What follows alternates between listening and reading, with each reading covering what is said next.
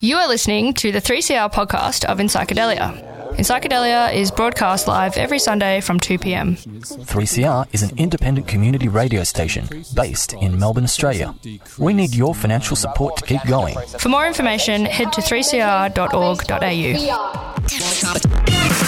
Good afternoon and welcome to In Psychedelia on this Sunday afternoon, Sunday after the US election. But um, as we're recording this on Friday, the result is still there could be a change. I mean, it looks pretty certain that it's going to be a President Biden, um, and we're going to be talking a little bit later in the show with uh, Dr. Sam uh, Samuel Douglas.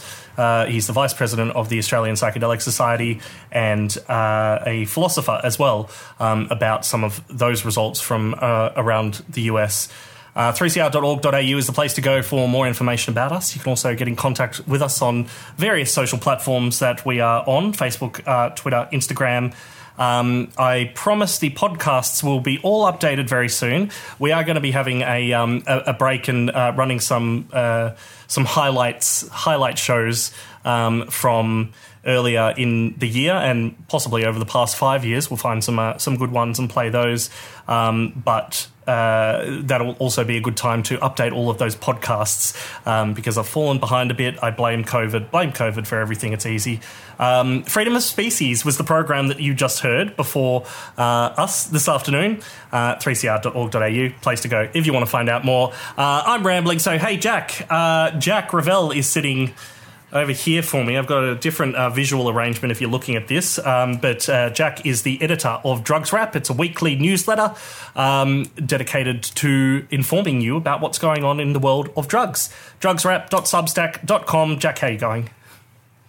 Yeah, not too bad. Um, feels like it's been the longest week of 2020, which has been an incredibly long year. So that's saying something. But uh, we got through it. We're kind of nearly at the end of the with the results of the US election and hopefully get some clarity soon. Do you have any um, any initial impressions? I still haven't quite processed everything that's happened yet, but initial impressions of uh, of uh, how this election fared for drug policy in particular.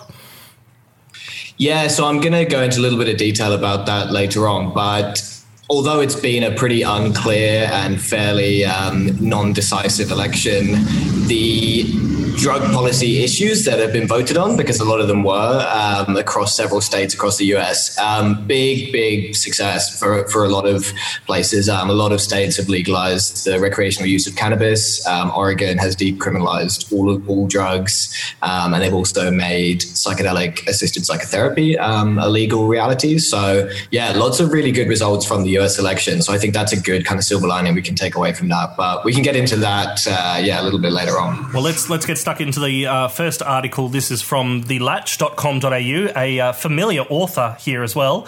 Um, this is the trial of Deborah Lynch, medical cannabis user and potential MP. And I think uh, we've had Deborah on the program a few years ago as well. Uh, Jack, as the author, tell us about what's been going on with Deborah.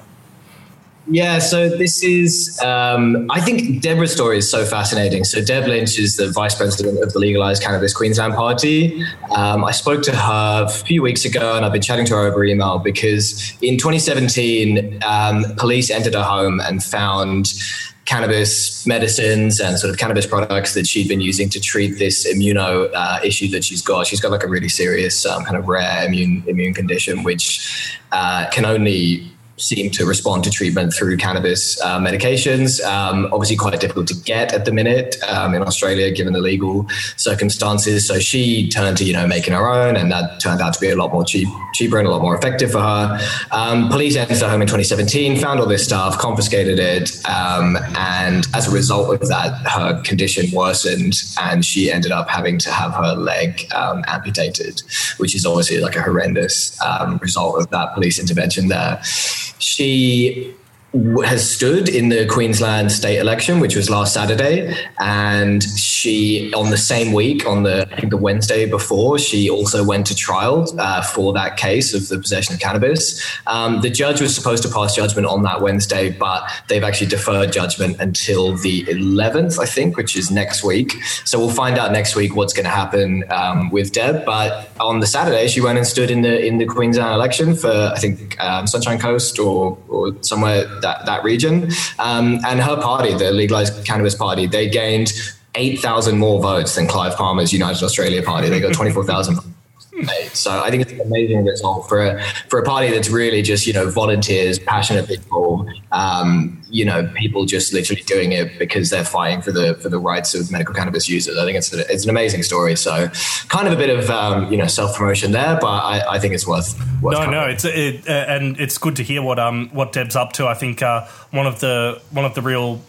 Um, shining light. The good things that Deb has done is uh, be able to um, uh, tell her story, and then other people have come out and been able to tell the, their story as well. She's a very effective activist, and um, there's a lot of stories out there that are like this. She's not alone uh, on this, and this is you know this is why we still have problems with medical cannabis today. Uh, Sydney Morning Herald: Australia is awash with addictive habits. We need to clean up our act. Yeah, so headline's a little bit strange on this one. I think the piece itself is really interesting. It's um, using, there's an upcoming SBS documentary series which is premiering on, I think, Tuesday or Thursday next week called Addicted Australia. And it follows 10 people and their struggles with addiction um, through through the series. And, it, you know, it's, it's, it's, all kinds of things, know, gambling and, and alcohol and, and drug use and stuff like that. And it uses that as a bit of a jump off point to examine how we treat addiction in, in society and the way in which gambling is is quite celebrated in Australia, more more so than most other countries. I mean, coming from the UK to Australia and seeing you know VIP rooms advertised everywhere, like gambling rooms in all the pubs and stuff like that, and, and pokies. You know that that doesn't happen in the UK, and and the the the race that stops the nation. You know, obviously last week you know Victoria gets a holiday for that. All the all the businesses basically stop so that everyone can kind of gamble. Um, it's it's weird, and and and so this article kind of anal- anal- analyzes that fact that Australia does have a really big issue with with addiction, particularly gambling, and that we should kind of consider how we treat those um, addictions in society because we treat you know drug addiction versus alcohol addiction uh, versus gambling addiction you know very very differently um, a bit later in the program, when I uh, uh, speak with uh, Samuel D- uh, Douglas from the Australian Psychedelic Society, uh, we talked about one of the uh, problems to change there. Um, that when you do have these industries and the you know the gambling industry is huge in Australia. I, I think um, I heard a statistic of what was it? We have more pokey machines than Las Vegas just in. Um, suburban Melbourne or something. I can't remember what the statistic is uh, off the top of my head, but we have huge numbers of uh, uh, of gaming machines, and um, but because it's such a big uh, a big industry and there's a lot of money behind it, they've got a lot of uh, a lot of ability to keep things uh, as they are, even though you know rationally it doesn't sort of doesn't make sense. Anyway, we talk about that a, a little bit later. uh, and yes, Addicted Australia is on SBS this Tuesday at 8:30 p.m. And I've seen um, a few previews for it, and it looks like a, um, another interesting one because we also had um, Shaun Micallef's uh, on the Sauce. Uh, earlier this year, which was more focused on alcohol, but um, another similar theme, I think. Australia, look at yourselves. Um, but now heading to the US, um, uh, the uh, the attention grabber of the moment. Uh, drugs won big during the US election. Arizona, Montana, New Jersey, Mississippi. Uh, I'll let you do it. Uh, we're on Vice. yeah, so there's a lot of stories obviously around this. Um, tons of tons of coverage. Um, I just picked the Vice article because I thought it summarized it all quite nicely. But um, there's at least five states, and I might have even seen nine states that have passed measures which um, will, you know increase access to drugs in a safer way um, across America. Um, so Arizona, Montana, New Jersey, Mississippi all voted to legalize um, cannabis in a recreational sense, and South Dakota voted to establish a medical cannabis access program. Um, Washington D.C. also voted in favor of something called Initiative 81, which decriminalizes uh, psychedelic plants and fungi. Um, and yeah, Oregon has decriminalized all drugs for personal use, and they've also legalized uh, the use of psilocybin for therapy, um, as I said at the top of the show. So, so although you know it's a bit confusing at the minute in the US, um, there is some good stuff coming out there, and I think one of the big takeaways from this is how how much the war on drugs is basically being deconstructed, you know, state by state in in all these referendums. Um, there's a map which I've got in the in the Drugs Wrap uh, this week, which is basically where cannabis is legal and illegal in, in the different states across America. And I think just looking at it quickly, I think there's three or four states where cannabis is completely illegal for any kind of use that's nothing. You know, most states, the, the, vast majority of states will allow you to access cannabis either for medical use or just like recreational, you know, legal use. Um, you know, there's, I mean, maybe 15 states at the minute where it's completely legal. So things are changing pretty rapidly. And for a country that's been the, the sort of head of the war on drugs for so long, um, you know, you kind of think, well, when's the rest of the world going to catch up and catch on to the idea that this is kind of over? This is not something that's worth pursuing, and that we need alternative um, policies around around drugs. Um, just this uh, final bit because I know I, I had, had, I've heard conflicting things about what uh, Biden's position is on the drug war broadly, um, but uh, it says here that uh, he is supporting supportive of decriminalizing uh, cannabis uh, along with Senator Kamala Harris. Um, who was the Senate sponsor of Marijuana Opportunity Reinvestment and Expungement More Act? That was in the uh, uh, the, fe- the federal government. That was before the federal government, not the state. So, is that well? That was something that was supposed to go ahead before the election. Um, the vote on that, but that actually got pushed back to December because they decided they needed to work on. Um, coronavirus stuff. Right. Um, but Biden and Kamala have both said that they want to push um, decriminalization as like a big thing. You know, if potentially when they get into office, you know, um, kind of looking over at the TV, which I've had the news channel on 7 a.m. on Tuesday, but. Uh, you know, if they get into office, that's going to be a thing that they're really pushing. They think decriminalization um, is going to be one of their front runner policies. So that's pretty interesting. Obviously, we know that um, Joe Biden has kind of um, an interesting view on this because he believes in you know mandatory rehabilitation, which we're not too sure like you know how well that's going to go. But yeah, that that's going to be something that they're going to push. Uh, and to the other uh, big news country for drug policy, uh, New Zealand, stuff.co.nz, how drug reform advocates just lost the battle for a generation. Right. So last Friday, obviously, the results of the Zealand referendum on the cannabis legalization and control bill uh, that returned a majority no vote. So the results show that 53.1% of people who participated uh, voted against the measure, while 46.1% voted in favour. Um, that's something that we sort of touched on last week, but we. Um, we didn't have like the full reaction. And obviously, there's been a lot of uh, response over the week. So I thought it would be useful to cover that. Um, there's also something that's being announced or, you know, has been announced on, on Friday, which is the, the full results. So what got announced last Friday was the provisional results. They hadn't actually counted. There's about 480,000 special votes, which are kind of, you know, ballots that were mailed in and, and for various reasons why people didn't vote in person. Um, and those results would have been announced on Friday. Obviously, recording this beforehand, we don't exactly know what those results are. There's some suggestion that that might be able to overturn the vote um, in, in favor of yes. Um, I think Chloe Swarbrick, who's um, you know big on the on the drug reform thing, she's a Greens MP in, in New Zealand. Uh, she made a point about how in 1920s or 30s, um, New Zealand had a referendum on uh, alcohol use and how that initially was a no vote. The people voted not to legalize alcohol. And then all the mail in ballots from soldiers came in and overturned that vote and said, actually, yes, we're going to legalize it. So there is kind of historic precedent for that. But you know, we'll we'll just have to wait and see. It's it's kind of a bigish margin that uh, the no vote has over the yes vote. So I'd be surprised if it did get overturned. But you know, we we wait and see. Yeah, I'm just looking at it on uh, on Friday when we're pre-recording this, and it's uh, sitting at there's about uh, 150, 170,000 uh, people difference um, out of, and they've counted how much of that. I don't know whether it doesn't say. Um, so yeah, I mean, it's it's good to good to hold out the hope. Um, hopefully, it will you know still turn. But I, I hope that it started a broader conversation there. Regardless, I mean, they've we've all been having this conversation for a long time, but we'll keep having it. Uh, to uh, Vice.com, Colombia's. Oh. oh. sorry. Just to finish up on that, um, the interesting thing is that they were going for full um, legalization, and I think even the no vote has come out this week and said, yes, we need a change in how we um, regulate cannabis, you know, the use of cannabis, because I think they all sort of understand that it should be treated as a medical issue. And potentially, if the if the referendum had been on something like decriminalization, like a bit softer measure, it probably would have would have gone ahead. So I think it will continue um, the debate over there for for a long time.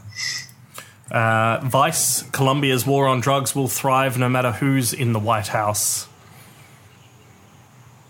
Yeah, so this is a bit of a crossover to um, what's happening around the world in, in response to the um, to the U.S. election. Um, basically, Vice reporting from from Medellin in Colombia about how essentially Donald Trump's foreign policy on drugs in in that country has been to try and curb the production of cocaine during his term. He's I kind of said at the start of his term, um, you know, we're going to support um, the Colombia to stop producing cocaine, and we're going to fight these narco gangs and all that kind of stuff. Um, that hasn't happened, and cocaine is now being produced in higher numbers or greater levels than it ever has been in Colombia um, before Donald Trump's presidency. So basically, this article is saying that, hey, look, this is going to keep going. You know, the, the, the problems that the war on drugs are, are causing is going to keep happening no matter who's in power. You know, Biden would probably support a similar um, regime because that's kind of the U.S policy, like that's their foreign policy, unless there was a massive turnaround in that, which I'm not sure that there would be much support for. Um, that's just going to keep happening. And, and, you know, Colombia, we've obviously know about the history of that with, with the cocaine trade and, and everything. So it, it's, it's a, it's a situation that's just going to keep going unless the US can change its policies on drugs. And, you know, this is why people are so fixed on the US election because it affects way more than just people in, in the US. Yep especially. I, I mean, I can't even imagine how it must feel like for uh, countries that are bordering the US or not far away from the US that have been devastated by the war on drugs when there must be a little bit of a funny feeling as you're watching uh, all these states uh, start legalizing drugs. And one of the reasons that you've been unable to look at a different policy direction is because um, of the international treaties that are largely held up by the United States uh, through through the UN and the repercussions that uh, nations will feel for that. Um, you know, that's how do we solve that? that's the bigger problem. Trump moron, but you know, there's yeah. bigger problems. Um, finally, yeah. Evening Standard, standard.co.uk, Metropolitan Police record 43% rise in drug offences during lockdown. And this picture, um, which you can't see if you're listening, but we've got two heavily uh, armed and dressed body armour, all sorts, uh, big helmets, uh, police officers, um, one battering through a um, suburban uh, neighbourhood door. Uh, red flowers in the foreground. Very pretty. what is? What's going on? It looks almost like looks like my grandma's house in the UK, which is a bit uh, bit strange to see. Essentially, um, yeah, stories from the UK here. So the Office for National Statistics basically said that the Metropolitan Police in London have reported a 43% rise in drug offences between April and June, um, as officers have nationwide stepped up uh, what they call proactive police activity in crime hotspots. So essentially, what the Office for National Statistics have said is that this appears to be that police have not had kind of enough to do over lockdown because everyone, you know, there's not as much crime happening on the streets. You know, they're not policing drunken disorder in public and things like that, and have basically just turned their attention to to fighting the drug war.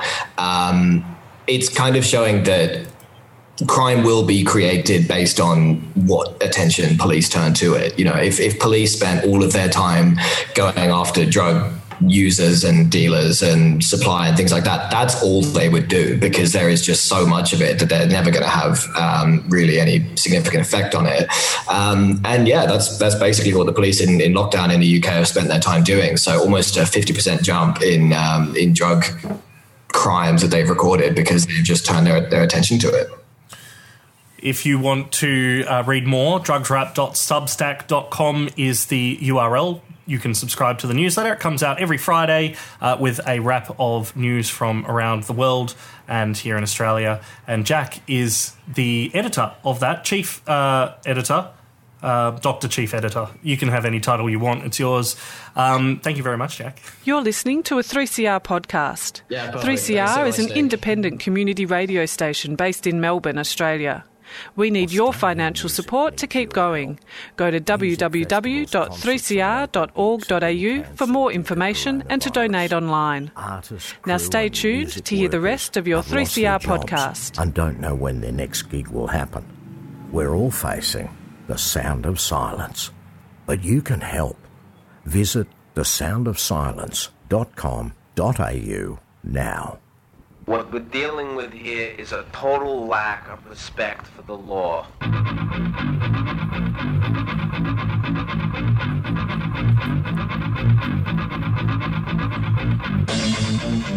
Tune in to Done by Law. An informal and irreverent look at the law. Critical insights and analysis from diverse community perspectives. Done by Law, 6 pm Tuesdays.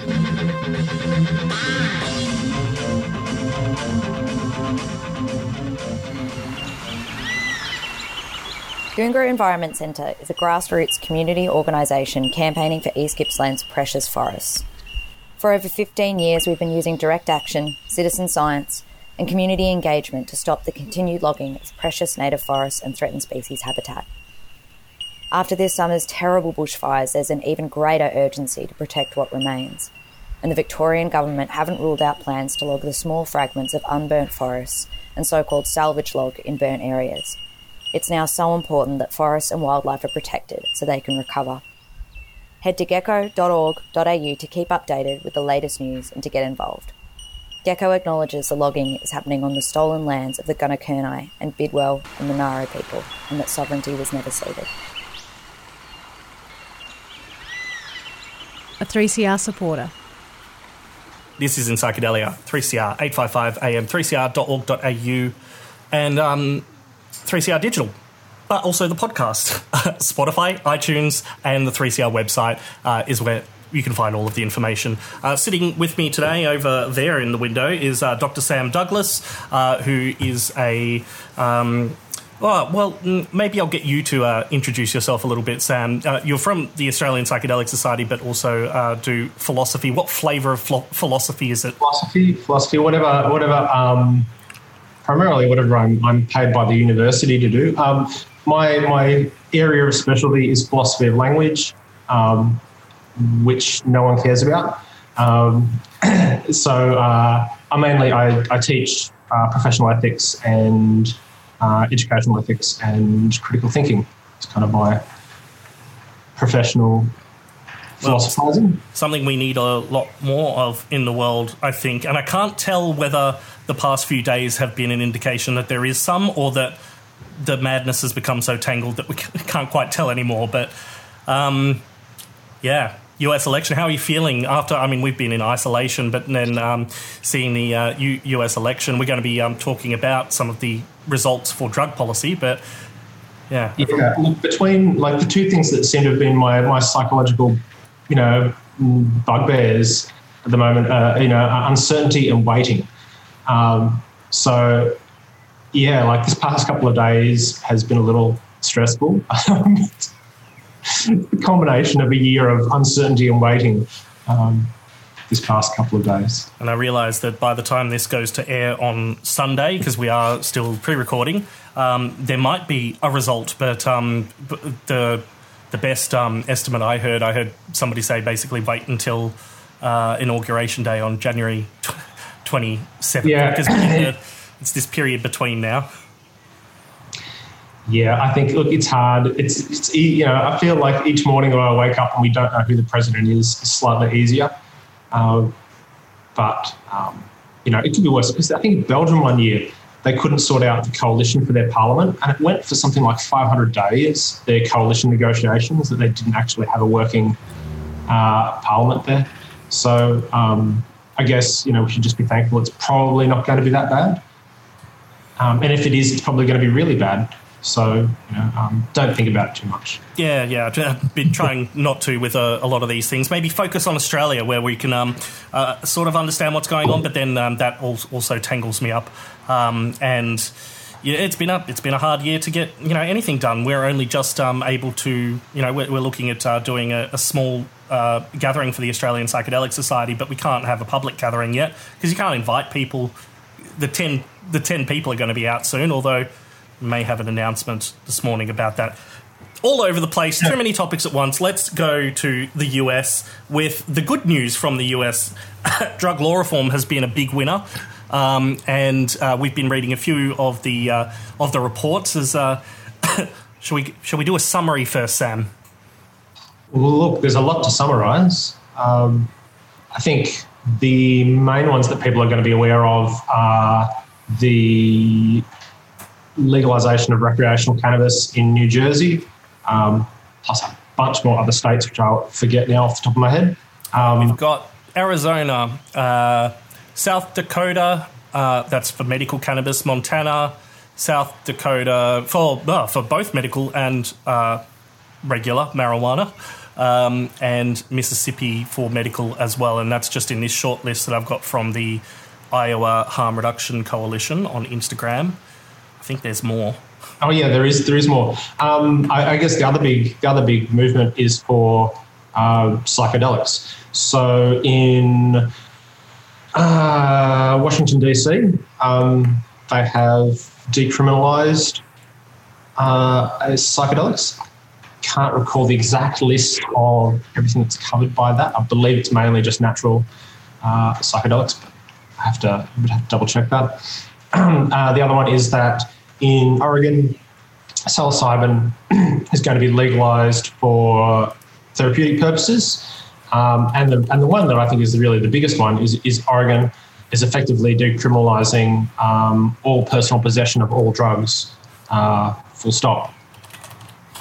Which is yeah, really huge. Um, I, I haven't looked into how this all works in terms of the, the federal government and the state government. My understanding has always been that in the US there's a lot more sort of freedom of the states to go their own way, but then there is also this sometimes a contradiction depending on the sorts of police that are doing whatever work it is. oh yeah, it's, it's bound to be kind of weird. Uh, at least as far as I can recall, you know, in Oregon, the state laws are likely to over, overrule any county kind of local uh, considerations. But yeah, I mean, I guess consider you know you could technically uh, still be arrested, but you know, uh, but the FBI are probably aren't going to be particularly interested in you know that uh, you know, gram of weed in your pocket. Um, so uh, so long as the state police leave you alone, you're probably pretty safe. It seems like such a um, sweeping array of changes. I've sort of I, I've, I forgot that there were so many going at once, and um, you know, with everything else going on, um, haven't sort of. I don't think it's quite um, sunk in yet. This seems like it's going to be huge and have, you know, because it's going to grow the industries, grow the legal industries, and with that, we've seen more lobbying. We've seen more um, uh, articulate argument to the people in power about why we need to change these things. That's a whole other kettle of fish, but we're seeing change. Yeah, we are. Look, I think it's and, and in a difficult year for citizen initiatives in, in the US because um, these all of these these changes have come through these citizen ballot initiatives where you get a certain number of signatures. That means you get to put something uh, on the ballot. Um, but the problem I think that they'd had is that a lot of places um, you couldn't collect enough signatures to get things on the ballot, which had sort of so this year I think there are actually less or fewer ballot initiatives than there are uh, usually. It's just that there's some very significant ones have managed to, to get up. So that's five more states. Um, just reading here on uh, Politico, Politico.com. Um, yeah, five more states uh, have been added to. How many were there? Was it in the low numbers? Seven, eight? It's just been growing and growing and growing. It's gradually been growing, and a lot of it's been quite low key. I think not reported very widely in Australia. Like um, medicinal cannabis in the US is huge. It's it's it's must be the majority of states now, um, and um, now for recreational cannabis, it's certainly a, a kind of a very um, you know it's a significant proportion now. Um, as I think one of these these stories, maybe in the Politico story, that said that effectively a third of the a third of US residents now live somewhere where recreational cannabis is legal, um, which is is you know, really massive.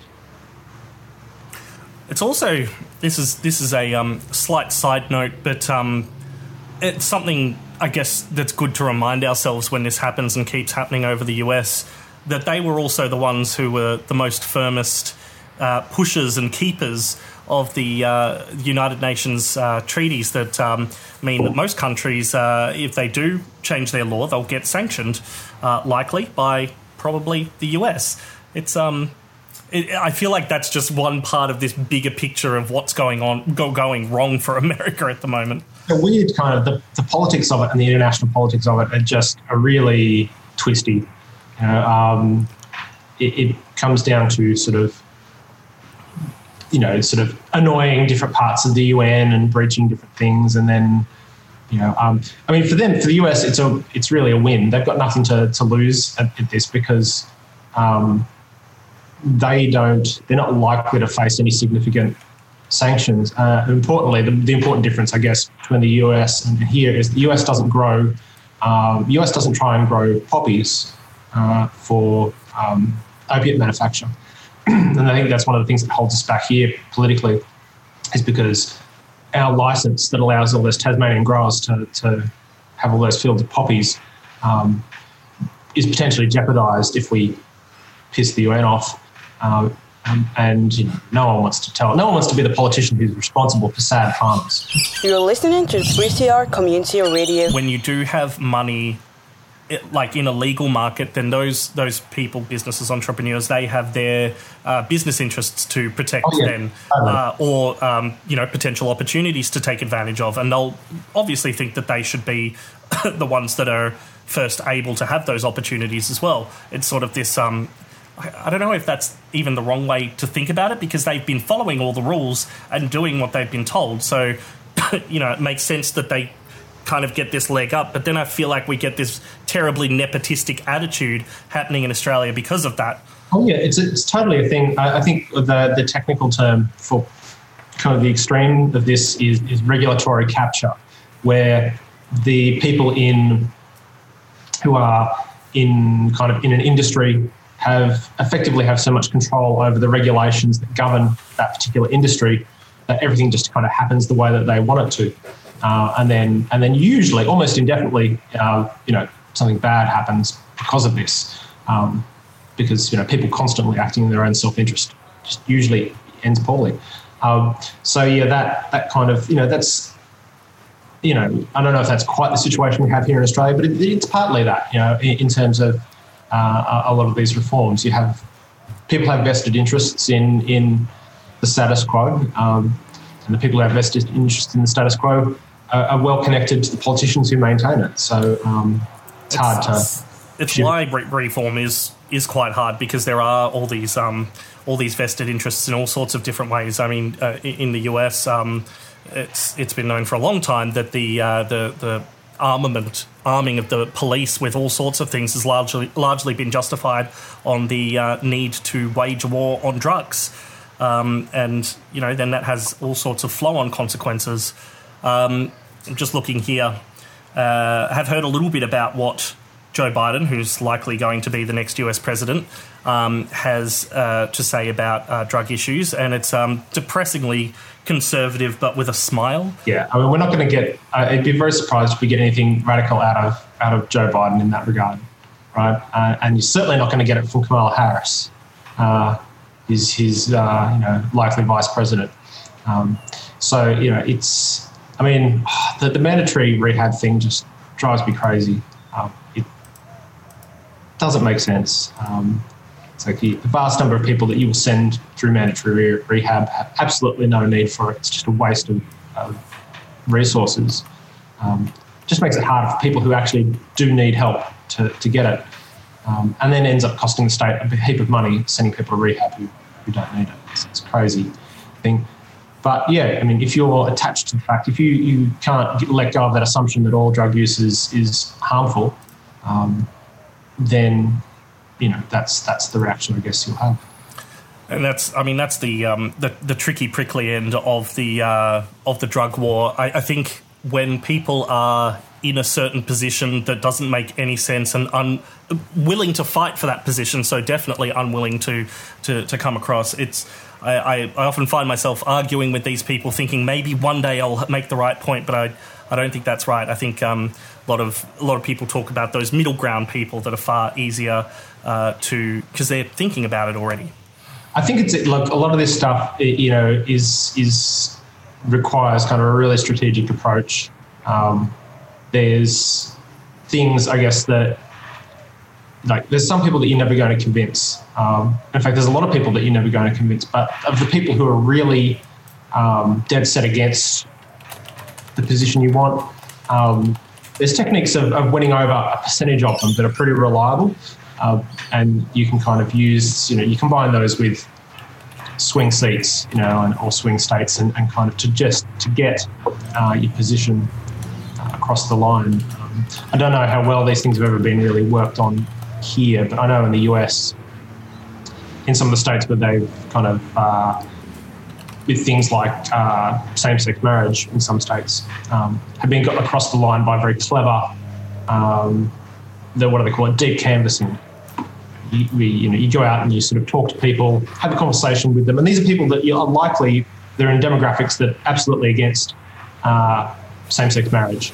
You go out and you have a conversation with them, and you be reasonable. You don't try and convince them of, of the position that you want them to take, and you empathise with them.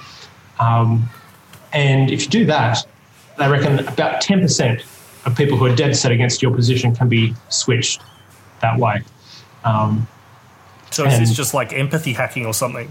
Um, as I said, it's called called deep canvassing. I think the trick to it basically is to. Sounding, it sounds like hacking people's Yeah, yeah. well, I, I think that the trick is that you you find like that common ground. And the example that I'd read was that worked really well in the, in the Latino community which is traditionally really against same-sex marriage, is is they would, you know, the canvassers would go, look, you know, you know, have you ever felt have you ever felt discriminated against? Well, of course, people in the US who, who are in the Latino community will say, yes, of course, you know, we have, and then we'll go, well, they're you know, like same-sex people, and um, just that um, little kind of bit of common ground doesn't work on everyone, doesn't even work on most people, but in the right situations, changing 10% of how people vote, that's enough to, you know, swing something. And, and in the US, where typically these things have tiny margins, um, that's enough to kind of to bring about change. So I think it's people working those, those, sort of angles. I think I think a lot of activists there in the US are a lot better at that kind of. Um, they're a lot more organised and usually have a lot more money behind them. Yeah, yeah, and there is a, there's a certain kind of um, just thinking of a few uh, American friends that I've uh, spent some time with and there's a certain like rigor or vigor or something about them, and they're very articulate. I think they they just are really good at honing their passion um, in a way that I don't see in Australia as much. I think we try and work together and not step on each other's toes too much, and um, I mean, it helps in the US that you can actually there's a path to these things. You know, you you do the thing, you get the signatures, and then you just once you've got enough, once you have something on a ballot, you've just got to convince more than fifty percent of voters to, to go for them. Um, and knowing that a lot of voters aren't going to know what you're talking about anyway, and so you know you've got a 50-50 split, you know, half the time anyway. Um, yeah, the, the road that we have here is is much more more difficult. Um, almost everything that's happened in terms of, of drug law reform in the US has been through ballot initiatives. Um, that a citizen initiated. Um, and, and clearly, we don't have the same uh, capacity here. We tend to elect people who then um, can spend the next four years doing absolutely nothing that we want them to. 3CR 855 AM, 3CR digital, and streaming at 3cr.org.au. The psychedelic is much more than the trip. Connect with the Australian community to benefit enjoy, and contribute to psychedelic culture in a safe and supportive environment. The Australian Psychedelic Society have chapters across the country, Find the others on social media, YouTube, or at psychedelicsociety.org.au. We are the kings in cold metal rings, surrounded and hounded and tattered and frayed. With bows on our strings, we race to the brink and breathe in the dust of the bloody below.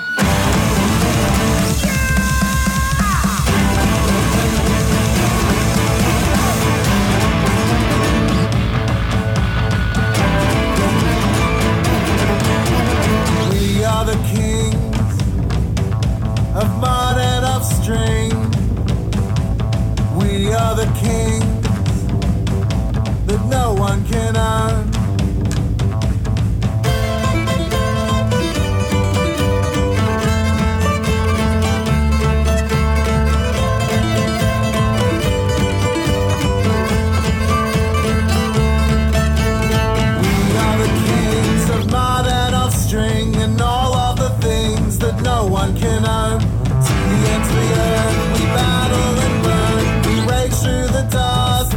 And the snow.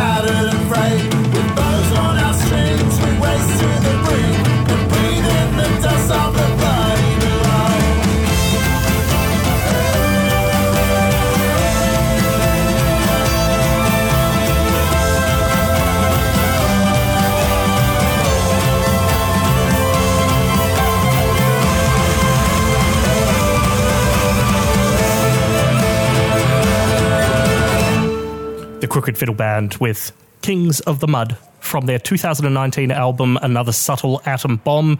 And you can uh, find that wherever you find your music. It is in Psychedelia on 3CR. And I'm chatting now with uh, Sam Douglas, uh, philosopher and vice president of the Australian Psychedelic Society. There's still a real concern about um, about sort of bots and, and you know bot farms in particular, particularly on on Twitter. I think there's still a bit of concern about it, but um, yeah, it hasn't it just hasn't featured as much at all. There hasn't been. I mean, it might be that we're not going to hear about it until later, or it could be that that Facebook's pretty gun shy now after the whole Cambridge Analytica thing, and um, doesn't want to face you know a hostile president and a hostile potentially you know a hostile Senate. Um, with you know having been implicated again in in tampering uh, with democracy, so I think um, yeah, people had a pretty low tolerance for it, and I mean if they did it again, um, uh, then you know uh, it's probably going to go pretty badly for them. So a lot of US politicians would really like to hammer them at this point.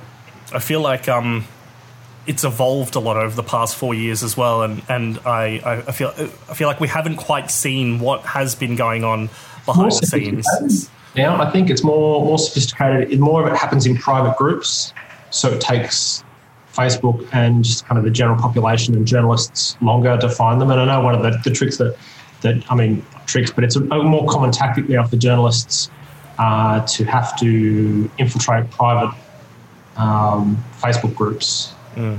Um, that's just kind of the top level. It's private Facebook groups, and then you might have private Telegram chats, um, you know, or, or, WhatsApp, you know, uh, groups and that sort of thing.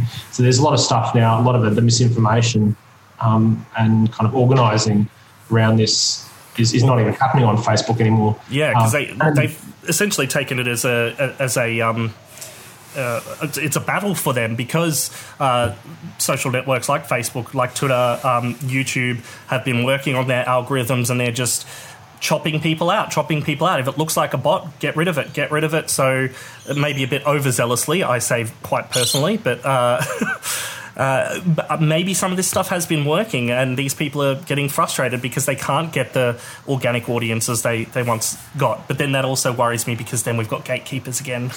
Oh yeah, right. Like it's it's ridiculous. Like if you know, ideally you wouldn't have. I mean, in an ideal world, you would never leave this in the hands of uh, of private companies.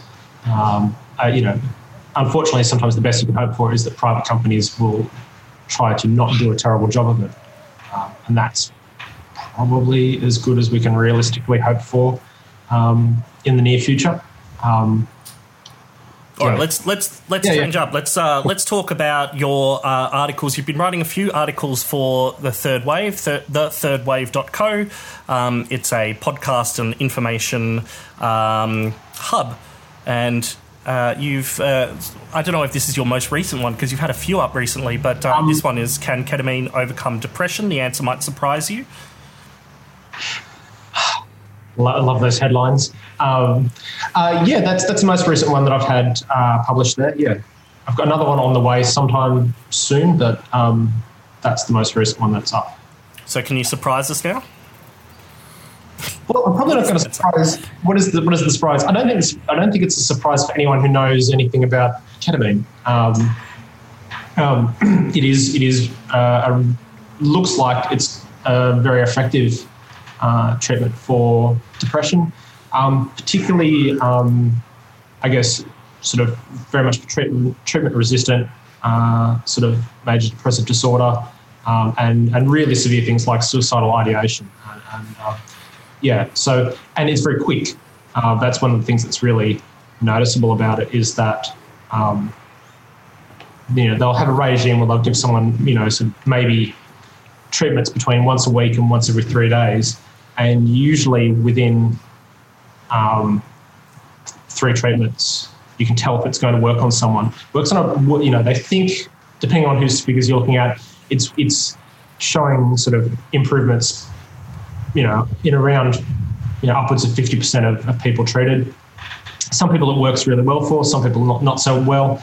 Um, but you know usually pretty quickly if someone's going to respond to it or not.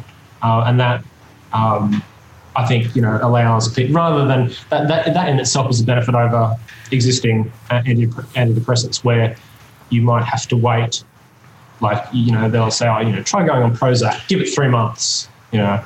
Um, in the meantime for a lot of people a lot of antidepressants have, have really terrible side effects. Um, ironically you know one of the side effects of, of, of potential side effects of a lot of antidepressants is to make you suicidal. Um, Yeah. which uh, is kind of a problem. Um, so you know um, even if even if uh, you know, it's, it's really interesting with ketamine because it's very quick effect if it's going to work, and if it is going to work, like if it's not going to work, you know very quickly, so you can kind of change tactics to something else. Because we're, we're talking about like psychoactive doses. Oh yeah, for sure. I mean, this is not. Um, I'm led to believe this is not. It's not like K-hole. Like it's it's not full dissociation, but definitely enough um, for it to be, um, you know, a, a sort of a, a psychoactive kind of. You know, there's some contention about whether you call it psychedelic experience or not because it's a dissociative. But in terms of in terms of the actual experience of it, you know, if you if, you know if you in terms of what the experience is like, you know, I think for a lot of people describe it as kind of a, a very inward, uh, like a, sort of an inward psychedelic experience. Um, so yeah, it is enough. It is definitely enough for that. This is in a microdose. This is definitely a, a psychoactive dose. 3CR Community Radio. 855 AM. You're listening to In Psychedelia. How are people going to be able to access this? What What is the next step, I suppose, towards. This is a really tricky one, I think. and and um, because unlike uh, things like uh, like the, the more serotonin based psychedelics like the, you know uh, psilocybin and, and uh, LSD, um, the effects from ketamine some people it's permanent, but it's not. It doesn't appear to be as long lasting as as what we've seen with other psychedelics. Right. So um, for some people, but um, but also this is because of the, the severity of symptoms that, that the people who are typically treated with ketamine are experiencing. Like people who have been treated with ketamine are, are suffering probably some of the worst, uh, you know, most most severe kind of depression symptoms. Um, so um, they do need sometimes kind of like you know regular retreatments, you know, um, I mean, we're talking months later um, for, for most people, but um, it does need to be kind of an ongoing thing for some some people. It appears that way anyway. Um, so yeah, I suppose is that is that worse than taking a uh, a drug every day for breakfast for no, it's people? Like, it's like, you know, once a month you go and do the thing, and then and then you know um, you find for I think for a lot of these people this would be a really good I think they'd say it was a good alternative. Um, the, the tricky part, I mean, I think the hardest part is that the only reason this is happening in the US is because it's it's it's this is an off-label prescription. If you know what I mean, it's not. This isn't. It's not technically approved for this use. Like ketamine is is legal for doctors to prescribe, but not for this particular. Or it is.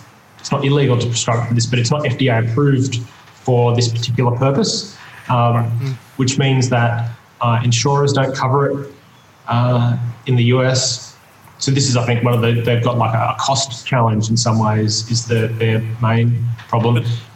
So it's in a position. So if you've got a drug like um, psilocybin, for example, it's more difficult to be able to treat people with that in the way that this is happening with ketamine because it's more highly scheduled. Well, because ketamine has recognised um, medical uses in in other parts of uh, of medicine, there's sort of a a way yeah, to access it. Exactly.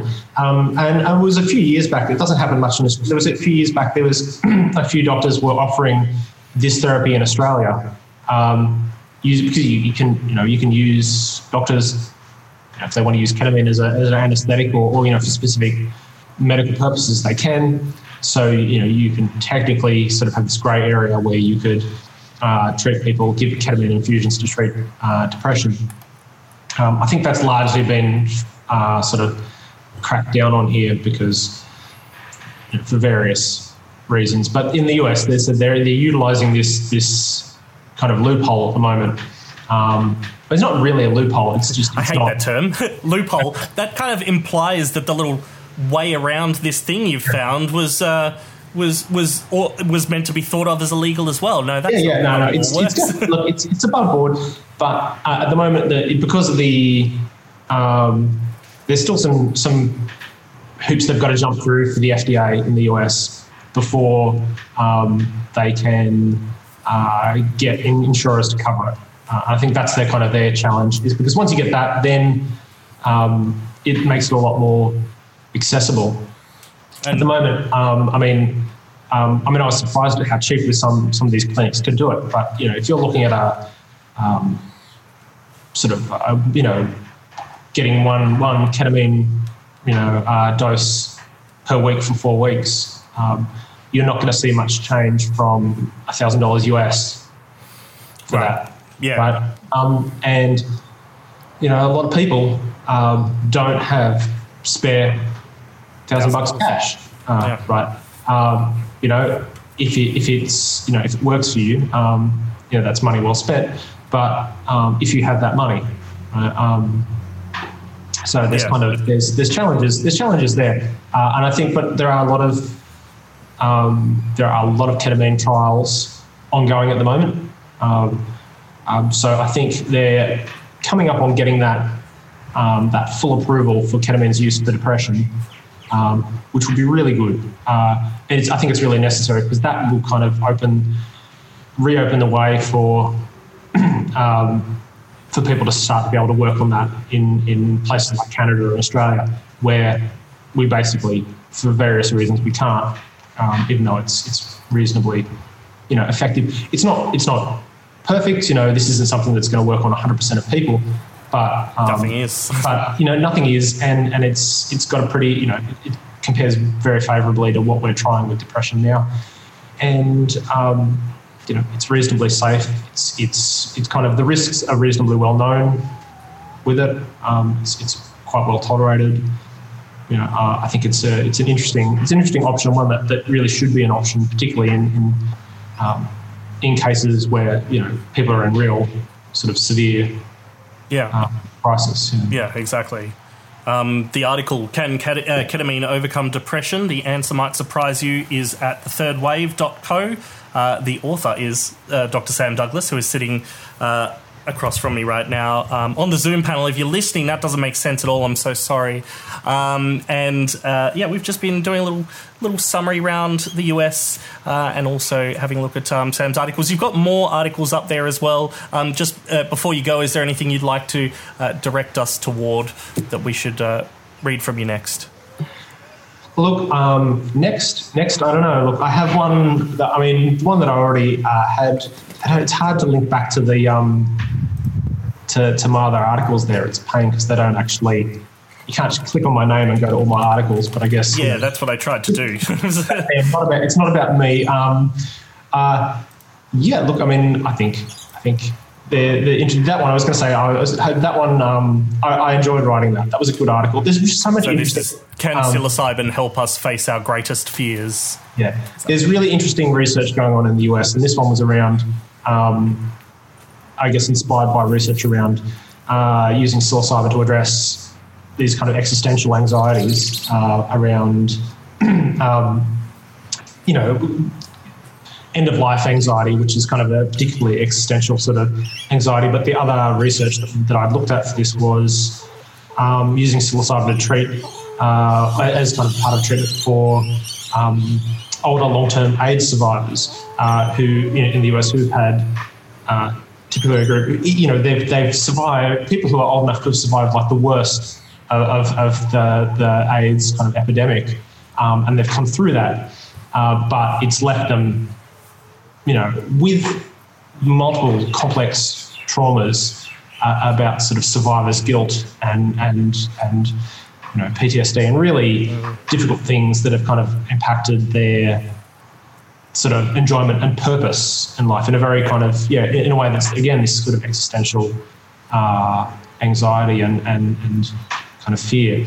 Um, and that was an interesting study because this wasn't yeah wasn't like other things where they're very a lot of studies it's very like they pick people who have one thing they're just depressed and there's nothing else wrong with them which is great for, for trials for clinical trials but not what people are really like in real life. Like you know a lot of people who are depressed they, they you know they have anxiety they have other things which rule them out of being in a lot of clinical trials. But for this one these are people with really complex health and mental health stuff going on.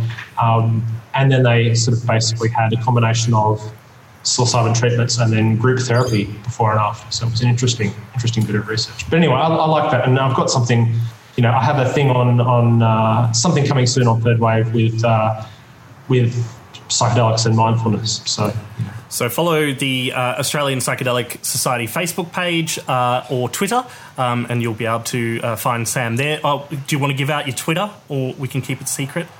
uh, look, um, people can follow me if they like uh, at Beach Philosophy uh, on Twitter. That's Beach Philosophy. Weird. I won't ask you the questions. Is, uh, I was I needed a Twitter Twitter handle, uh, and I was living near the beach. There is no. There is no, there's nothing. No, it's like, what am I going to do? This, this will do. You know, um, yeah. Yep, observational um, usernames. I, I love it. Uh, uh, thank you very much for having a chat with us today. Um, Oh. I hope um, hope we can see each other in, in non pixel form soon. I look Yeah, right. to it. A few things before the end of the show this afternoon. Uh, on Tuesday, the 10th of November, the Yarra Drug and Health Forum are having their annual general meeting from 1.30 till 3 p.m. Uh, it's going to be uh, chaired, I suppose, chaired, uh, orated by Jon Faine uh, from ABC, or formerly from ABC Breakfast. Um, and the topic is what does community look like in a post-COVID world? Um, a question a lot of community groups are asking. Um, we've uh, just been talking earlier uh, about just figuring out how exactly can we do events. Uh, so that's on Tuesday. You can register at ydhf.org.au.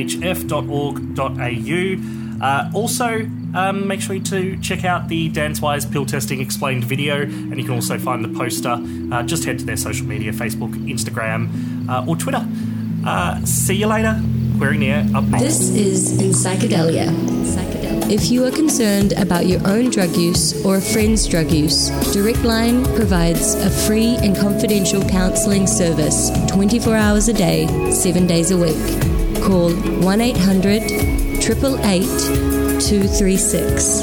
In Psychedelia will be back on 3CR from 2 pm next Sunday. 2 pm next Sunday. This has been a 3CR podcast. You can hear In Psychedelia Live every Sunday from 2 pm. Head to 3cr.org.au for more.